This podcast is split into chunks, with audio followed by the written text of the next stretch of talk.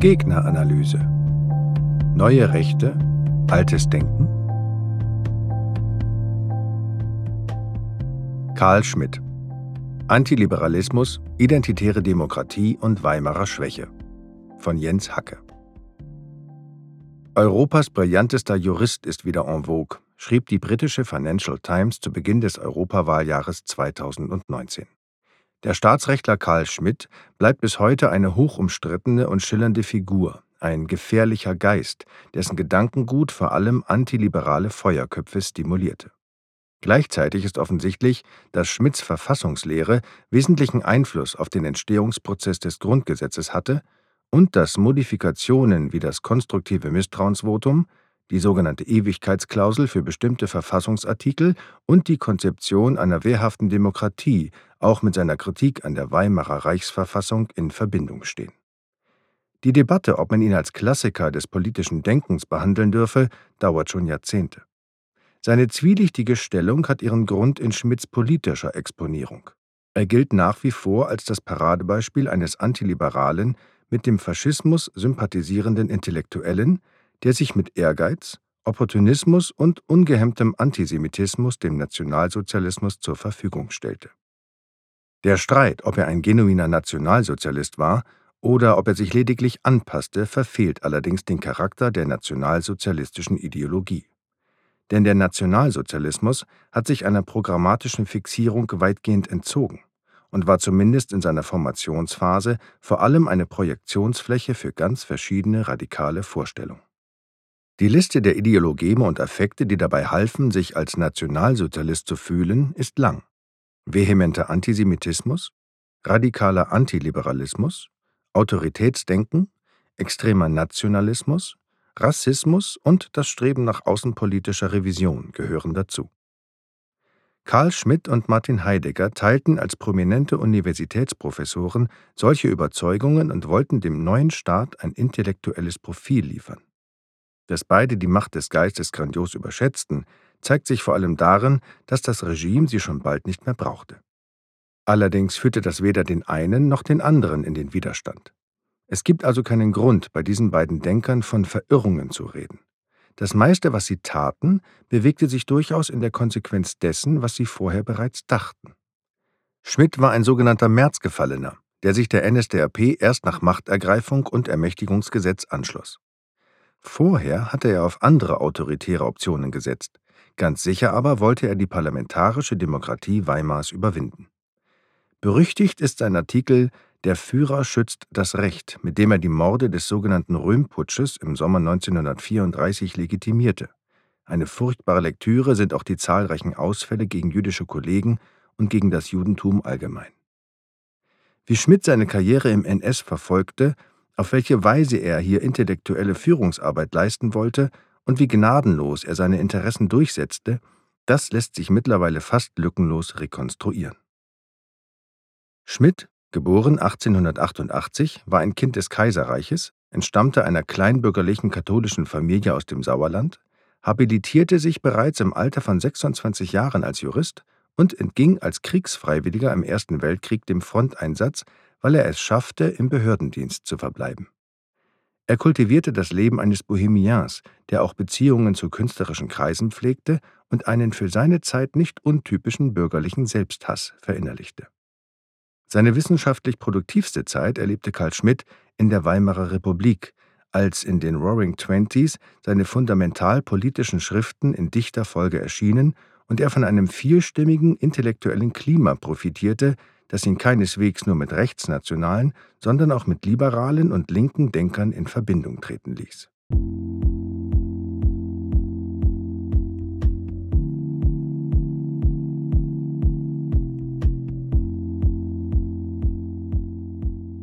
Weimarer Ausnahmezustand und die Sehnsucht nach Ordnung. Schmidts unmittelbare zeitgenössische Erfahrung war geprägt von Untergang, Kriegsniederlage, Verlust der Ordnung. Das war dem unmittelbaren Erleben nach 1918 geschuldet. Die Kämpfe im Zuge der Novemberrevolution, der Kapp-Putsch 1920, die politischen Morde der rechtsradikalen Freikorps, die Ruhrbesetzung 1923. Schmidt dachte national, empfand Versailles und die Gründung des Völkerbundes als Farce und betrachtete die junge Weimarer Republik als einen schwachen Staat, der von unterschiedlichen Interessengruppen und Weltanschauungsparteien zerrieben wurde.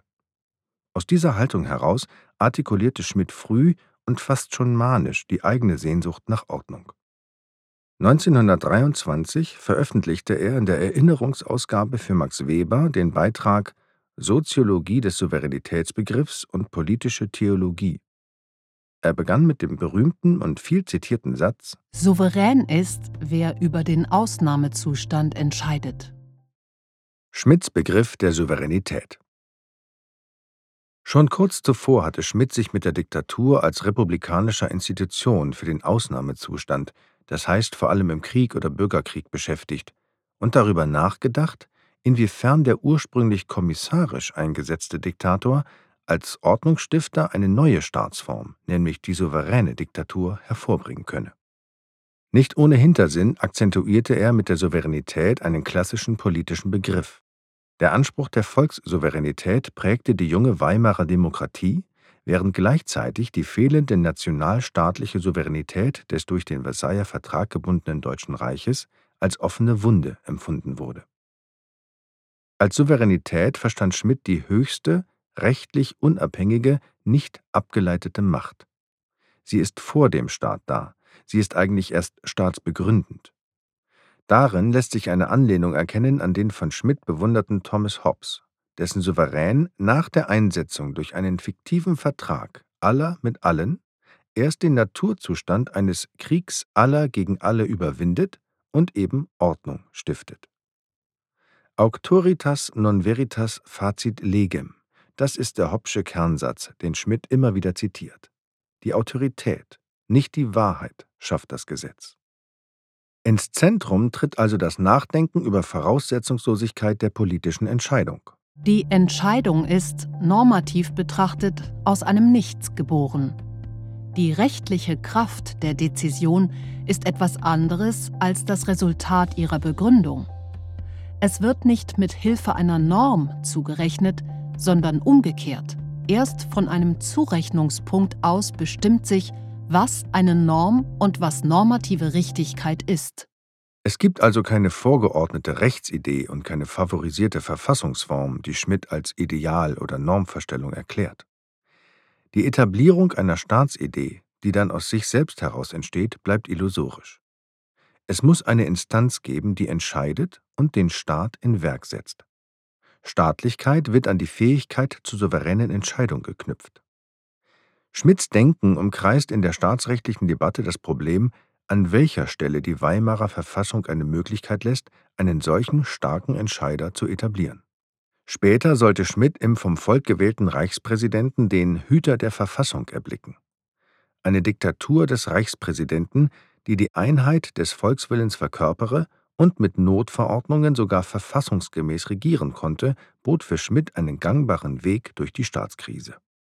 Apologeten Schmidts halten sich bis heute daran fest, dass Schmidt keineswegs als Totengräber der Weimarer Republik betrachtet werden dürfe, sondern eigentlich den Weg zu ihrer Rettung und zur Abwendung Hitlers wies. In der Tat rufen Staatsrechtler selten zur Revolution auf. Sie arbeiten sich am geltenden Staatsrecht ab und suchen von dort aus Lösungen, auch solche, die eine sukzessive Transformation der Verfassung bedeuten können.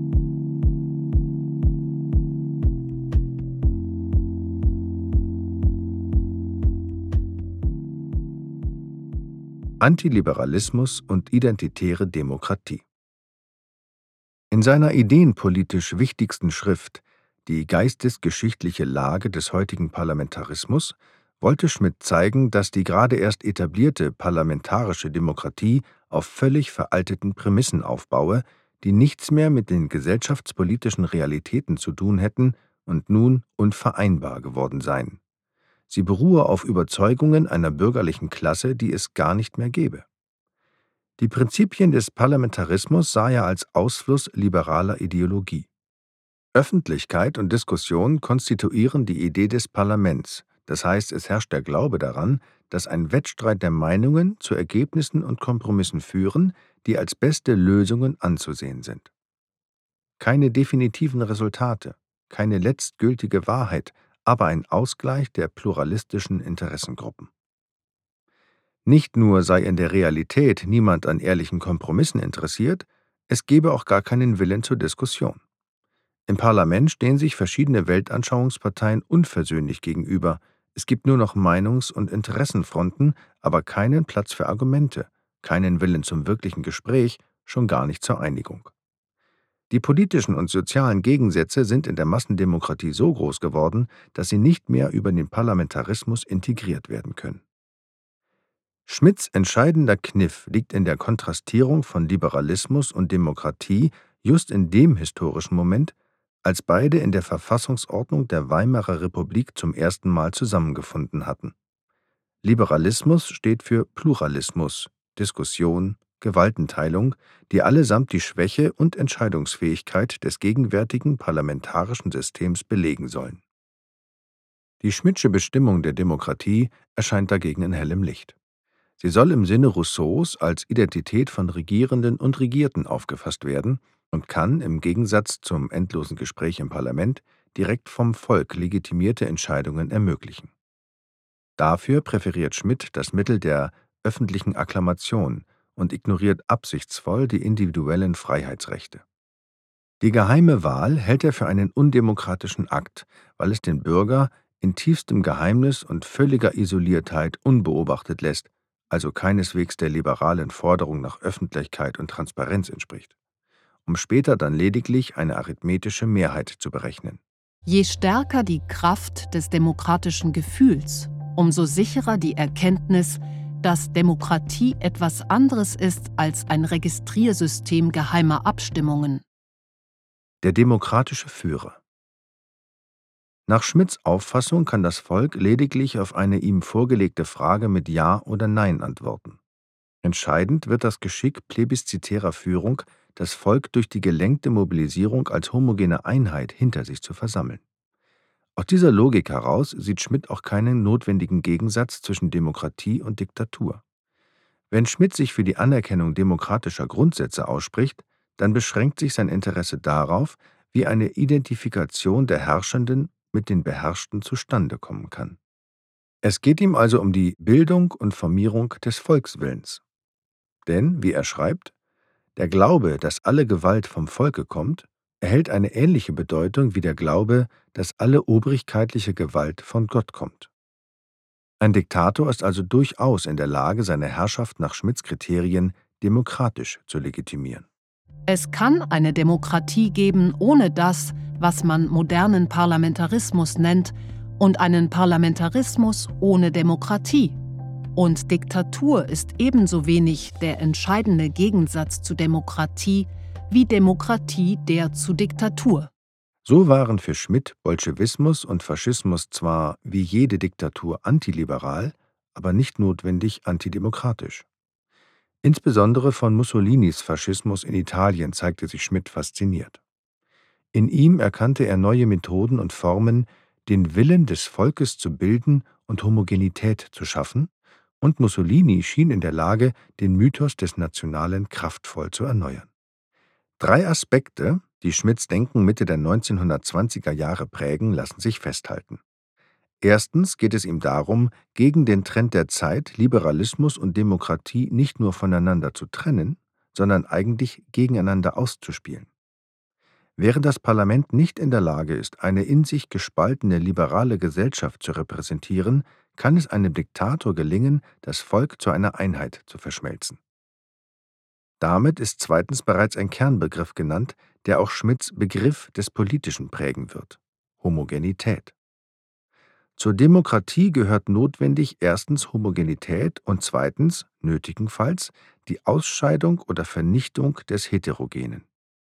Diese martialische Diktion findet sich schon in der Einleitung zur zweiten Auflage der Geistesgeschichtlichen Lage von 1926. Ausscheidung und Vernichtung des Heterogenen sowie die Herstellung von substanzieller Gleichheit werden, zunächst noch abstrakt, zu formalen Kriterien der Demokratie. Drittens muss sich die Demokratie nach Schmidts Auffassung von universalen Werten verabschieden. Bisher hat es noch keine Demokratie gegeben, die den Begriff des Fremden nicht gekannt und die Gleichheit aller Menschen verwirklicht hätte, schreibt Schmidt. Menschheitsdemokratie oder absolute Menschengleichheit sind für Schmidt unpolitische und damit naive Begriffe. Demokratie lebt von ihrem Homogenitätspostulat und der scharfen Abgrenzung nach außen. Wenn hier auch noch nicht vom Feind die Rede ist, so benötigt die Demokratie jedoch den Fremden als Gegenbild. Es nimmt kaum Wunder, dass diese Form der illiberalen Demokratie sichtbare Parallelen zu rechtspopulistischen Strömungen der Gegenwart aufweist.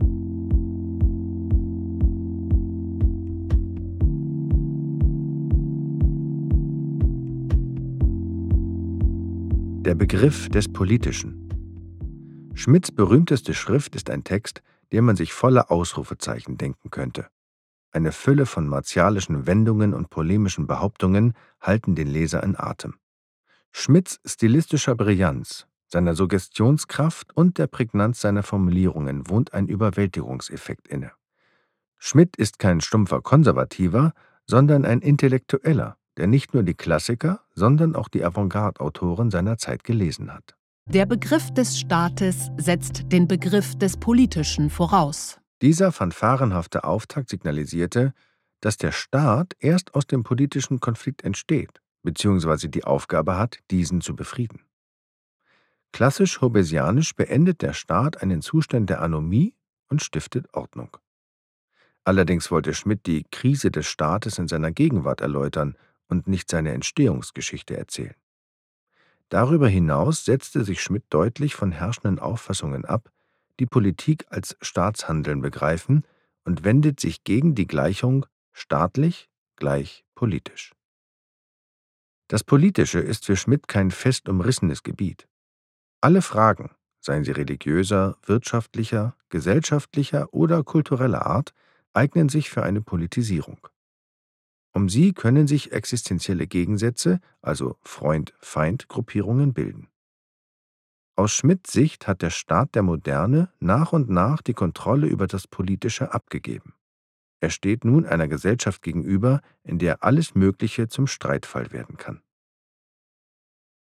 Der totale Staat Die Gesellschaft wird einerseits zur Bedrohung des klassischen Staates, wenn man ihn als hierarchische Ordnungsmacht versteht, Andererseits führt die Einbeziehung immer neuer Gebiete und Problemfelder, um die sich der Staat kümmern muss, zu dessen Totalisierung. Wenn der Staat also zum Institut der gesellschaftlichen Selbstorganisation geworden ist, wird er total in seinen Aufgaben und in den Ansprüchen, die an ihn gestellt werden. Der totale Staat ist für Schmidt eine ambivalente Kategorie. Zum einen total aus Schwäche, weil er an einer quantitativen Überforderung leidet und deshalb handlungsunfähig wird. Zum anderen wird Schmidt zum Fürsprecher eines qualitativ totalen Staates, der sich wieder als entscheidungsfähig und ordnungsstiftend erweist. Wenn Schmidt verschiedentlich als Konservativer, als Etatist oder als Nationalist klassifiziert wird, vernebeln solche Bezeichnungen häufig mehr, als sie erklären. Ist jemand ein Konservativer, der die Entwicklung des Staates in der Moderne so problematisch ansieht, dass er den Institutionen nicht mehr vertraut? Was konnte in Weimar konservativ überhaupt heißen? Schmidt war gewiss niemand, der sich nach der Hohenzollern-Monarchie zurücksehnte und dem Kaiser nachtrauerte. Schmidt war ein Modernist, den das neue Phänomen der Massengesellschaft faszinierte, und er zog sich keineswegs auf den Standpunkt des konservativen Kulturkritikers zurück. Ihm war bewusst, dass es keinen Weg zurück zu überkommenen Regierungsformen geben konnte. Seine Bewunderung für Mussolini und den Faschismus, den er als quasi demokratische Herrschaftstechnik deutete, war von Euphorie getragen. Den Faschismus sah er in Verwandtschaft zum Leninismus, in dem es ihm gelang, einen politischen Mythos zu beschwören und eine wirksame Freund-Feind-Unterscheidung zu etablieren. Auch die Bezeichnung als Etatist, also als jemand, der das gesamte politische Denken den Erfordernissen des Staates und der Staatsräson unterordnet, ist nur bedingt aussagekräftig. Er registriert ja gerade die Schwäche des Staates und kritisiert, dass sich der moderne Staat in eine Sackgasse der Selbstüberforderung hineinmanövriert habe. Die Weimarer Republik sieht er zudem als eine Schwundform des Staates an. Es fehlt ihr nach Kriegsniederlage und Versailler Vertrag an Souveränität und am Willen außenpolitischer Selbstbehauptung. Insofern war Schmidt sicherlich auch ein deutscher Nationalist. Sein Verständnis der deutschen Nation ist aber nicht so einfach zu greifen, vor allem später, wenn er Reichs- und Großraumideen ventiliert, die gewiss nicht mehr auf den Nationalstaat zu beziehen sind. In Schmidt finden wir also exemplarisch jene politischen Widersprüche vereint, die das Lager einer sogenannten konservativen Revolution prägten. Ihr gemeinsamer Nenner ist nicht programmatisch zu fassen, sondern sie sind vor allem in ihren Abneigung verbunden. Gegen den Liberalismus, gegen die Weimarer Demokratie, gegen bürgerliche Lebensform. Die Ausweitung des Politischen Wenn das Politische kein fest umrissenes Gebiet mehr ist, dann wird die Bestimmung des Feindes zu einem dezisionistischen Akt, der weder eine moralische Begründung noch eine rational nachvollziehbare Erklärung braucht. Ein existenzieller Gegensatz kann religiös, ökonomisch, national, ethnisch, ästhetisch oder auch andere irrational begründete Feindbestimmungen zur Folge haben. Wichtig ist nur der Intensitätsgrad der Konfrontation.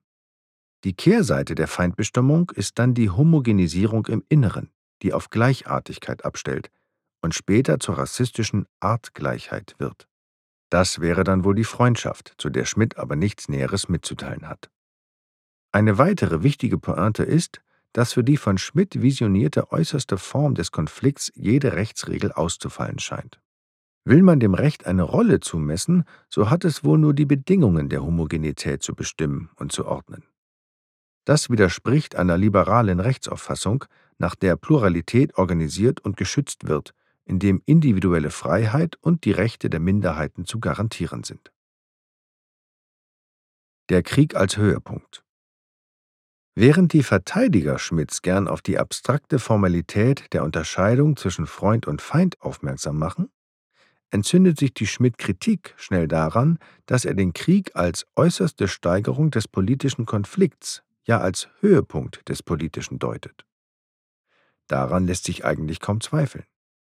So heißt es deutlich, dass zum Begriff des Feindes die im Bereich des Realen liegende Eventualität des Kampfes gehöre. Die Begriffe Freund, Feind und Kampf erhalten ihren realen Sinn dadurch, dass sie insbesondere auf die reale Möglichkeit der physischen Tötung Bezug haben und behalten. Der Krieg folgt aus der Feindschaft, denn diese ist seinsmäßige Negierung eines anderen Seins. Krieg ist nur die äußerste Realisierung der Feindschaft. Er braucht nichts Alltägliches, nichts Normales zu sein, auch nicht als etwas Ideales oder Wünschenswertes empfunden zu werden, wohl aber muss er als reale Möglichkeit vorhanden bleiben, solange der Begriff des Feindes seinen Sinn hat. Schmidt wendet damit die Kategorien zwischenstaatlicher Konflikte auf innenpolitische Verhältnisse an. Die reale Möglichkeit des Staatenkrieges, die den Handlungsraum der internationalen Politik bestimmt, wird zur Parallele innerstaatlicher Politik, die ständig mit der Gefahr des Bürgerkrieges zu rechnen hat. Schmidts existenzieller Begriff des Politischen macht das Opfer des Lebens und die Tötungsbereitschaft zur letzten Kategorie und orientiert sich am Ausnahmezustand.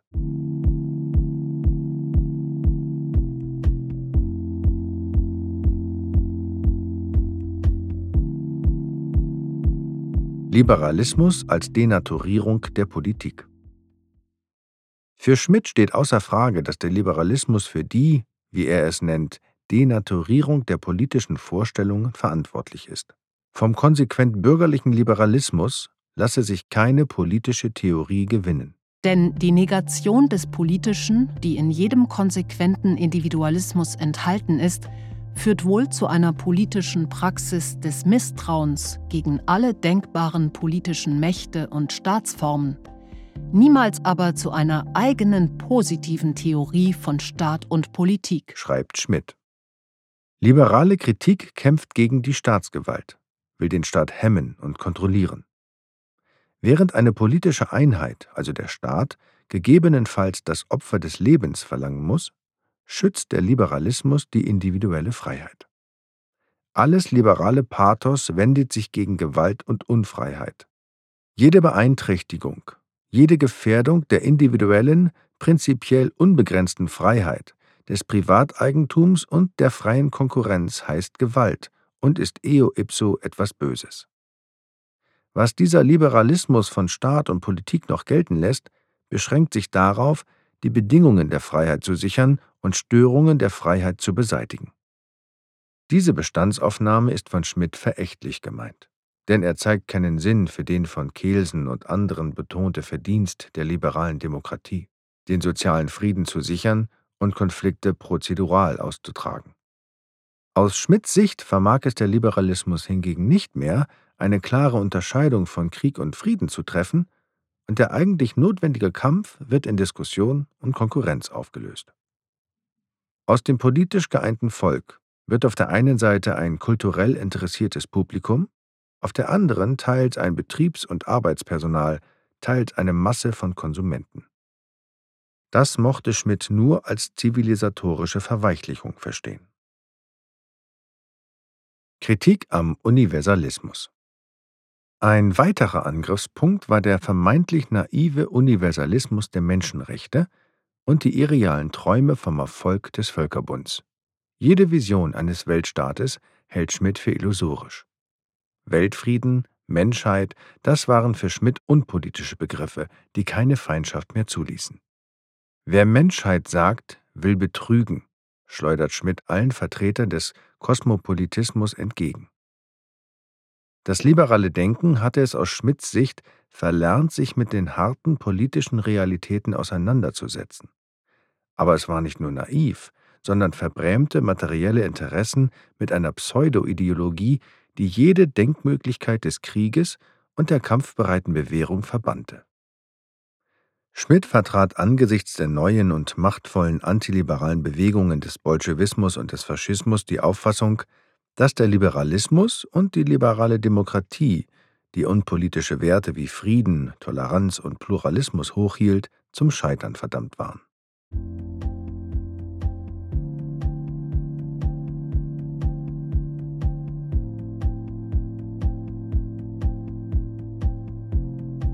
Bedeutung und Rezeption Als Ernst Jünger die erste Fassung der Begriffsschrift 1930 las, schrieb er sogleich an den Verfasser, dass jede Stellungnahme eigentlich überflüssig sei, dass die Broschüre allein durch den Grad ihrer unmittelbaren Evidenz überzeuge. Schmidt sei eine besondere kriegstechnische Erfindung gelungen, eine Mine, die lautlos explodiert. Selbst diese von Sympathie getragene Mitteilung ist bemerkenswert. Jünger betont nämlich eher das Zerstörerische als das Konstruktive von Schmidts Theorie. Dass Schmidt in kühler Diktion und mit einem neuen begrifflichen Besteck weit verbreitete Ressentiments gegen die parlamentarische Demokratie bündelte, war aufmerksamen Zeitgenossen früh aufgefallen. Sein Staatsrechtlerkollege Richard Thoma etwa warf ihm vor, ein Bild von liberaler Öffentlichkeit und Diskussion zu entwerfen, an das Liberale selbst nie geglaubt hätten. Außerdem hätte Schmidt weder den Wandel demokratischer Institutionen noch die sozialpolitischen Integrationsfähigkeiten der liberalen Demokratie gewürdigt. Hermann Heller, ein sozialdemokratischer Staatsrechtler, mit dem Schmidt zunächst ein gutes kollegiales Verhältnis verband, griff Schmidts Kritik an der Wehrhaftigkeit des liberalen Staates auf. Ein Staat, der den tödlichen Waffengebrauch unter allen Umständen verbieten würde, der nicht schießen lässt, wenn auf seine Repräsentanten von drinnen und draußen geschossen wird, hebt sich selbst auf, schrieb Heller im Blick auf eine wehrhafte Demokratie. Für Heller war diese Wehrhaftigkeit allerdings an Werte gebunden. Schmidts Dezisionismus lehnte er ab. Die Freund-Feind-Unterscheidung bleibt zirkulär und unbestimmt, wenn sie nicht an feste politische Wertvorstellungen gebunden ist. Der Philosoph Karl Löwit hat Schmidts Begriffsnebel treffend gelichtet, indem er dessen Dezisionismus als eine Entscheidung für die Entschiedenheit ironisierte. Der hohe Abstraktionsgrad der Schmidtschen Schrift hat aber bis heute zu vielerlei Auslegungen und Aktualisierungen geführt. In einem nunmehr 30 Jahre alten Aufsatz mit dem Titel Karl Schmidt liberal rezipiert gestand Hermann Lübbe, Karl Schmidt tiefe Einsichten in die Fragilität der liberalen Demokratie zu. Man müsse sich mit ihm beschäftigen. Die Aufgabe liege aber darin, sich von seinem Ressentiments zu lösen und den Liberalismus im Gegensatz zu Schmidt zu bejahen. Dann lasse sich das zentrale Begriffsensemble der politischen Theorie Karl Schmidts mühelos zur verfassungsrechtlichen Selbstbehauptung der liberalen parlamentarischen Demokratie nutzen. Schmidt hatte nämlich klar erkannt, dass für die Stabilität der Weimarer Demokratie weithin geteilte republikanische Überzeugungen ebenso wichtig waren wie ein ausgeprägtes Rechtsempfinden. Schmidts maßgeblicher Text über Legalität und Legitimität skizzierte mit dem Prinzip der gleichen Chance innerpolitischer Machtgewinnung bereits die Grundlinien einer wehrhaften Demokratie. Denn man kann die gleiche Chance selbstverständlich nur demjenigen offen halten, von dem man sicher ist, dass er sie einem selber offen halten würde. Jede andere Handhabung eines derartigen Prinzips wäre nicht nur im praktischen Ergebnis Selbstmord, sondern auch ein Verstoß gegen das Prinzip selbst. Wertbehauptung und Wertneutralität schließen einander aus, wusste Schmidt. Insofern benötigt die demokratische Ordnung die Mittel, gegen verfassungswidrige Bestrebungen vorzugehen und das Legalitätssystem vor Missbrauch zu schützen. Vor diesem Hintergrund plädierte Lübbe dafür, Schmidts Einsichten nutzbar zu machen und den Staat als einen normativ starken Liberalitätsgaranten zu begreifen. Die bundesrepublikanische Rezeption Karl Schmidts hat lange von anderen Schwerpunkten her gedacht. Sie konnte den Weimarer Hintergrund des drohenden Bürgerkriegs hinter sich lassen. Vernünftig ist, wer den Ausnahmezustand vermeidet, so hat Odo Marquardt die berüchtigte Souveränitätsformel Schmidts persifliert.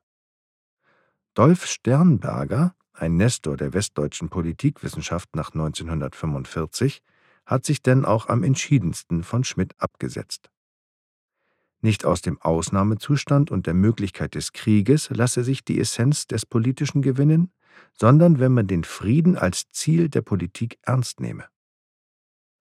Wollte man das Wesen des Staates aus dem Bürgerkrieg verstehen, sei das so, wie wenn man das Wesen der Ehe aus der Ehescheidung erklären wolle. Gleichwohl ist Schmidt in den vergangenen Jahren eine neue Bedeutung zugewachsen.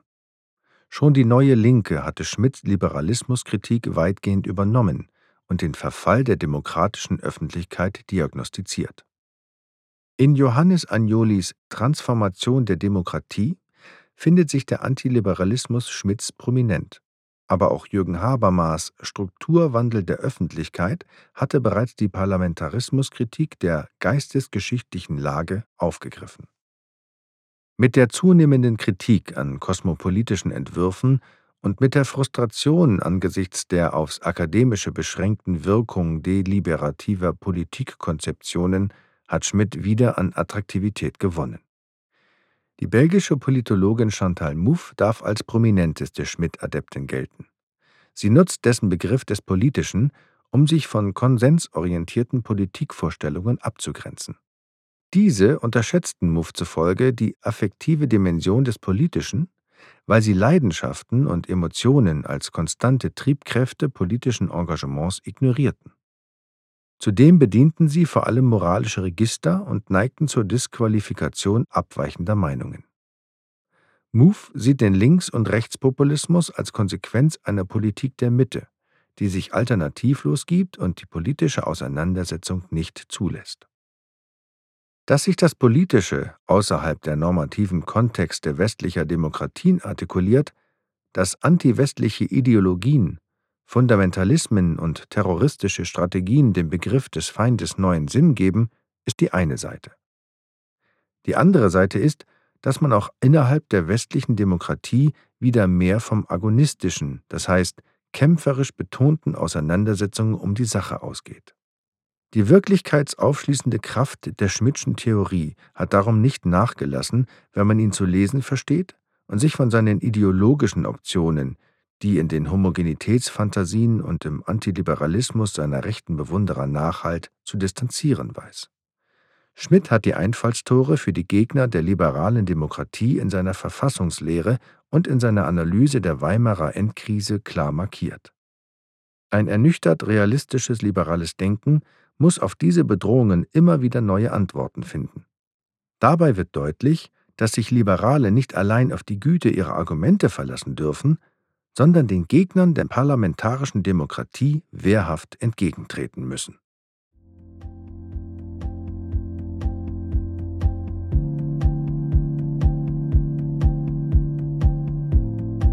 Gegneranalyse ist ein Projekt des Zentrum Liberale Moderne. Diesen und weitere Texte finden Sie auf gegneranalyse.de.